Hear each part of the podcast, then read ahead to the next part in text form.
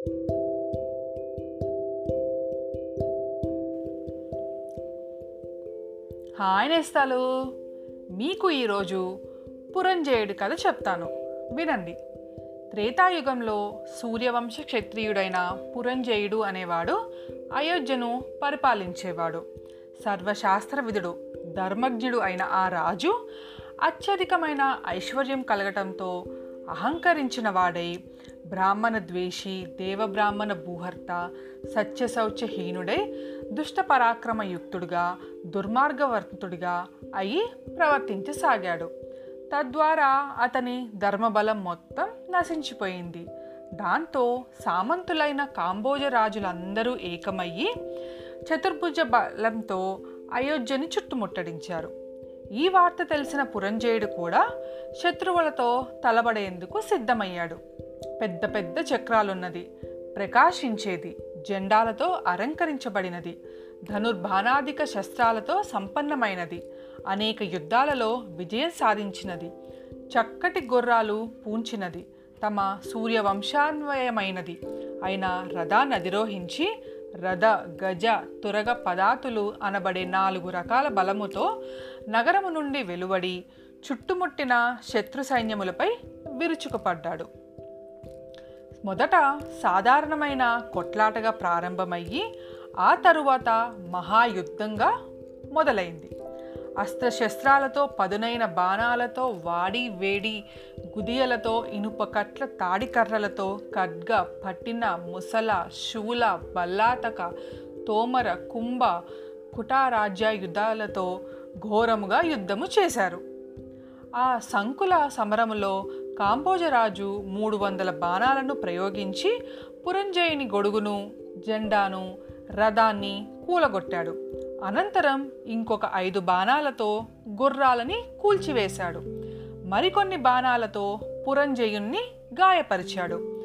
అందుకు కోపించిన పురంజయుడు బ్రహ్మాస్త్ర మంత్రముతో అభిమంత్రించిన పదునైన పది బాణాలను కాంబోజరాజుపై వేశాడు.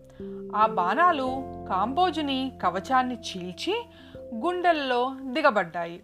రక్తం ధారాపాతంగా కారుతుండగా తన వక్షంలో గుచ్చుకున్న బాణాలను పేరికి తీసి ఆ కాంబోజ మహారాజు ఇలా అన్నాడు ఓ పురంజయ్య నేను పరుల సొమ్ముకు ఆశపడేవాడిని కాను. నీవు పంపిన బాణాల్ని నీకు తిప్పి పంపుతున్నాను. తీసుకో అంటూ వానినే తన వింట సంధించి పురంజయుని మీదికి ప్రయోగించాడు. ఆ బాణాలు పురంజయుని సారథిని చంపివేశాయి. ధనుస్సును ముక్కలు చేశాయి. పురంజయుని మరింత గాయపరిచాయి. అంతటితో మండిపడిన అయోధ్యాధిపతి ఇరవై రెక్కల బాణాలను వింట సంధించి వాటిని ఆకర్ణాంతముగా లాగి కాంబోంజనుపై వదిలాడు. ఆ ఇరవై బాణాలు ఏకకాలంలో అతగాడి గుండెల్లో నుండి వీపు గుండా దూసుకుపోవడంతో కాంపోజరాజు మూర్చపోయాడు దానితో యుద్ధము మరింత భయంకరమైంది.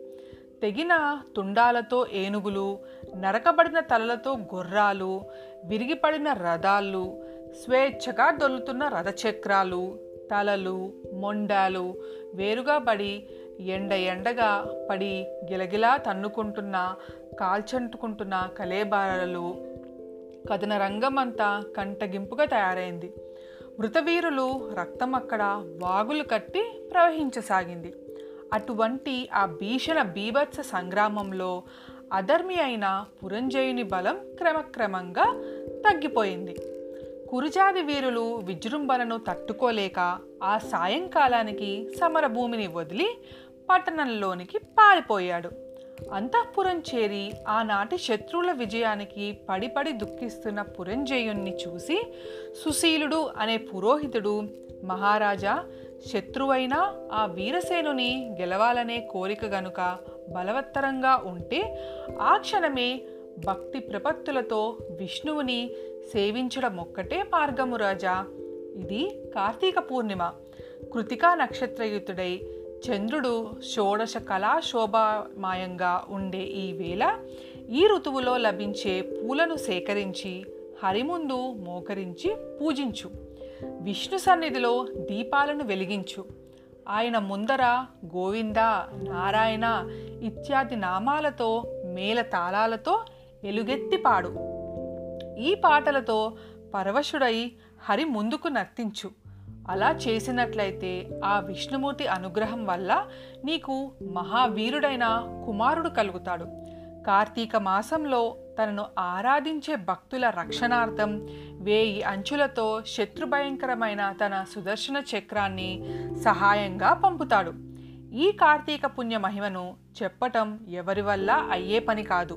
భూపతి ఈనాటి నీ ఓటమికి కారణం సైన్యబలం లేకపోవడం కానీ నీకు శరీర బలం లేకపోవడం కానీ కానే కాదు సుమా. మితిమీరిన అధర్మ వర్తనం వలన నీ ధర్మఫలం తద్వారా దైవబలం తగ్గిపోవడమే నీ పరాజయానికి కారణం. కాబట్టి పురంజయ శోకాన్ని వదిలి భక్తితో శ్రీహరిని సేవించు. కలతమా అని కార్తీక వ్రతాన్ని ఆచరించు. ఈ కార్తీక వ్రతం వలన ఆయుర ఆరోగ్య ఐశ్వర్య సుఖ సంపత్ సౌభాగ్య సంతానాలు సంకటిల్లి తీరుతాయి.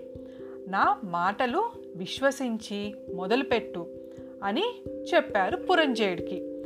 మరి పురంజేయుడు చేశాడా లేదా? రెండో రోజు ఏం జరిగిందో రేపటి కథలో చూద్దాం. మళ్ళీ రేపు కలుస్తాను. మీ జాబిల్లి.